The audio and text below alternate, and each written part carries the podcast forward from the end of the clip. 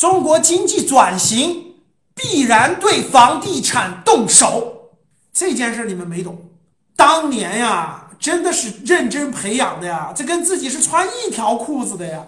可是该动手的时候，照样得动手，不以人的意志为转移，是以未来经济转型必须对房地产动手，不动手，未来死得更惨。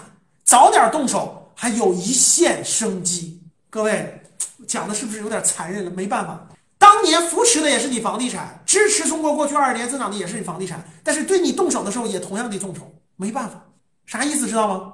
我继续讲，中国经济转型现在不就在经济转型吗？必须对房地产动手。如果不对房地产动手，你们想一想会出现什么结局？就假设不要出现什么，我跟你讲。零一八年、一九年金融去杠杆，对不对？一八年、一九年金融还去杠杆，房地产做调控，各种调控手段都用完了，效果不明显。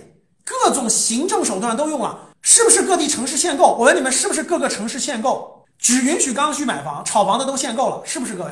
是不是？我问你们，如果不限购，如果不用行政手段，就中国最强大的行政手段，各地限购，你们想想，中国房地产会是什么样子？武汉、成都还两三万一平，你能打得住吗？早就涨到四五万去了，六七万去了。这一线城市比现在贵一倍，至少还能给你贵一倍；三线城市比现在还能给你涨上去。武汉的房子至少给你炒到五万去，那还用问吗？一八年、一九年的限购、限贷各种出现政策，想卡住房地产，就已经出手了，但是还是没有起到作用，作用有限。怎么办？出了个杀手锏。就在二零二零年，你看我每年政策给你解读。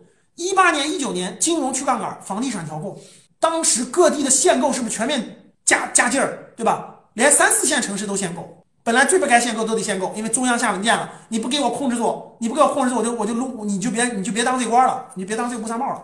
所以各地都发懵了，赶紧限购限购，是不是？我没说错吧？老学员都知道，我一八年就说过，我说中国房地产的巅峰就是一八年、一九年。我发现我这人猜不到。我发现我这人对什么房地产、对什么股票，我猜不到最低点，最低点我总总弄错，但最高点我总弄对。就等我给你说，我给你说对了。新能源车的那几个龙头，现在就是顶点，你不卖你就惨吧，在里面啊！你看着啊，二零二零年三道红线，这动了房地产的命脉。二零二零年你们知道吧？年终时候推出了三道红线，什么叫三道红线？直接卡了房地产公司的资金来源，就是资产负债率。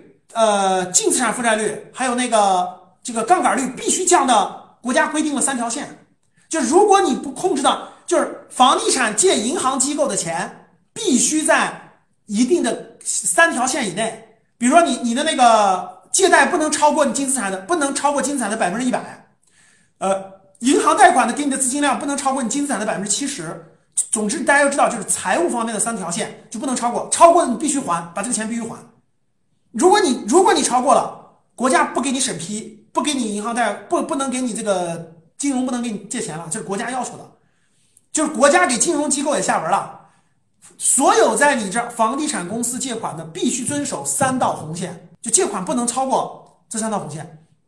所以房地产公司懵了，那我必须还钱呀，我不还钱傻了，我不还钱，所有的项目都不能开发了，所有地方政府不给他预授权，那我想想你是开发公司，你还不还钱？你就赶紧，他就赶紧拿那个流动现金去还银行的钱，一还全出事儿了，资金链断了，三道红线，这就是其实，所以我想说的啥？管理层真正真正要打击你开发商方法多了去了，只是没下决心，不下决心，为啥不下决心？怕呀，别出问题了，影响了经济啊，犹豫摇摆，到了二零二零年才推出了杀手锏。房地产命脉的杀手锏，砍断资金啊！其实各地都不用限购，早点砍断他资金就对了。咔一砍断资金，必须还钱呀！一还，现金流紧张了。但过去为什么不敢这么做呀？就是怕出事儿啊！就是越担心越不敢做，越不敢做越拖越大，越担心越不敢做，越不敢做越拖越大。房地产现在拖到今天这么大了，到一个国际影响，那美国人都不关心，借了那么多美元债务，结果。二零二零年三道红线，银行的两道红线不让给贷款了，动了房地产的命脉。就从二零年开始缺钱了，缺钱了。你看，包括地方政府的集中供地，这就是调控手段不断的加码，不断的加码，加到这儿，哎，到头了，哎 出事儿了吗？你三道红线啊，不能给他钱了。三道红线和那个降准的不是一个概念啊。降准是资金量大，我就能给你贷；三道红线是你房地产开发公司必须遵守，银行必须把多余的钱收回去，你不能借那么多。你想想，两千个项目，大家想想，这开发商手里两千个项目在项目在建呢，回来的钱必须一部分先还了银行贷款，那这些项目随时都能出问题啊，那资金链就出问题了。知道为啥恒大出问题了吗？现在明白了吗？三道红线，两道红线一卡，资金一还，一堆项目停工了。不是，你说是不是？咱们政策出问题才停工？不是，这个事儿应该更早出现才对。这都已经是没办法的办法了，只能出了，懂了吗？如果不动手，你们想想结果会怎么样？这转型还能成功吗？最后老百姓的钱，你们知道如果不动手会出现什么情况吗？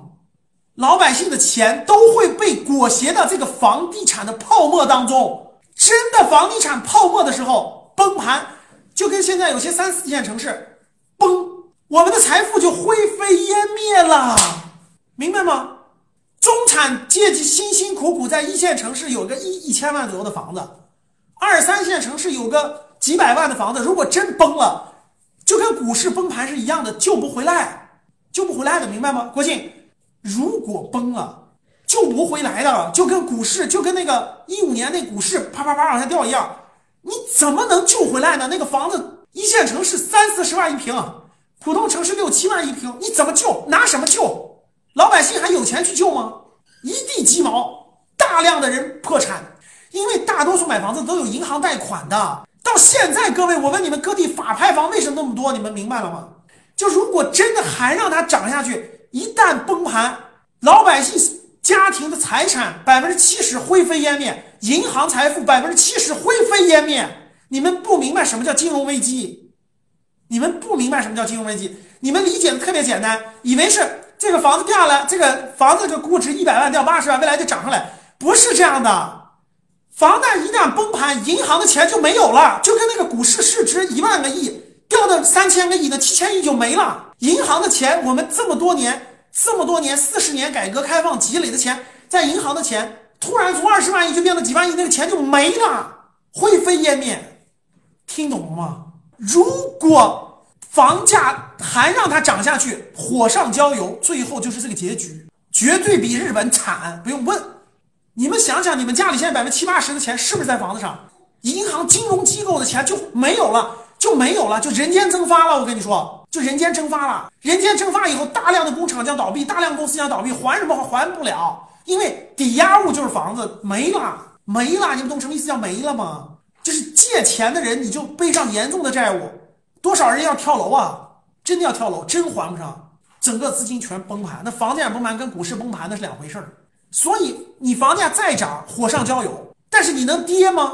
你也不能跌呀，已经已经发展到这个地步了，也能能跌吗？不能跌呀，跌就是金融危机加经济危机啊，咋办？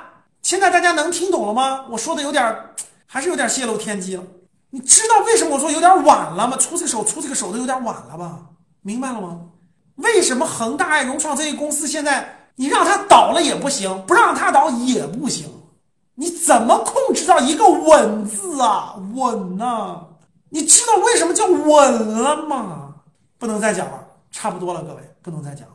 稳字，为啥叫稳字当头？稳是王道，才是最佳选择。稳，哎呀妈呀，我讲的有点多了。你都站在啥高度了？你知道啥叫格局了吗？听明白了吗？这今天晚上我说我把房地产给你讲通透了，你明白了吗？这个稳多难啊！为什么现在很多城市出限跌令？你们知道吗？有没有知道限跌令的？给我打个一。限跌令就不允许跌，很多城市不允许涨，很多城市不允许跌，知道不知道？很多三四线城市出政策，不能不能跌，这个房价新房子低到多少钱不允许成交，你们明白了吗？为什么不允许涨也不允许跌？你们知道开发商当年多风光了吧？今天多惨了吧？两边打脸，既不能涨也不能跌，既不能涨也不能跌，他只能卡在那儿。我要还钱，不能降价；我要卖房，不能涨价。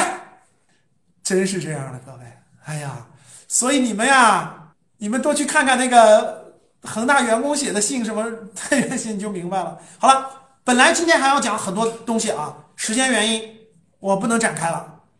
呃，第一个，我讲点重要的啊。未来有些东西咱正式课讲一部分啊，未来有些东西咱有机会再给你们展开，好不好？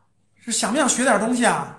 想学点东西，做个预告啊，真是这样的啊。第一个，这个本来还留了个主题，应该给大家讲讲未来房地产的走势和你们家房子投资房到底应该怎么处置。但这个时间原因啊，真不太那啥了。咱那个，我我回头安排咱的那个咱正式课啊什么的，咱咱再详细交流吧，好不好？做两个这个关键的这个预告啊。第一个，我们那个新粉丝们啊，大家你们还不是格局学员呢，就有些呢还不是我的学员啊，正式学员、格局学员的，你们可以参加一期训练营、体验营，叫成长智慧的体验营，你们可以去参加一下。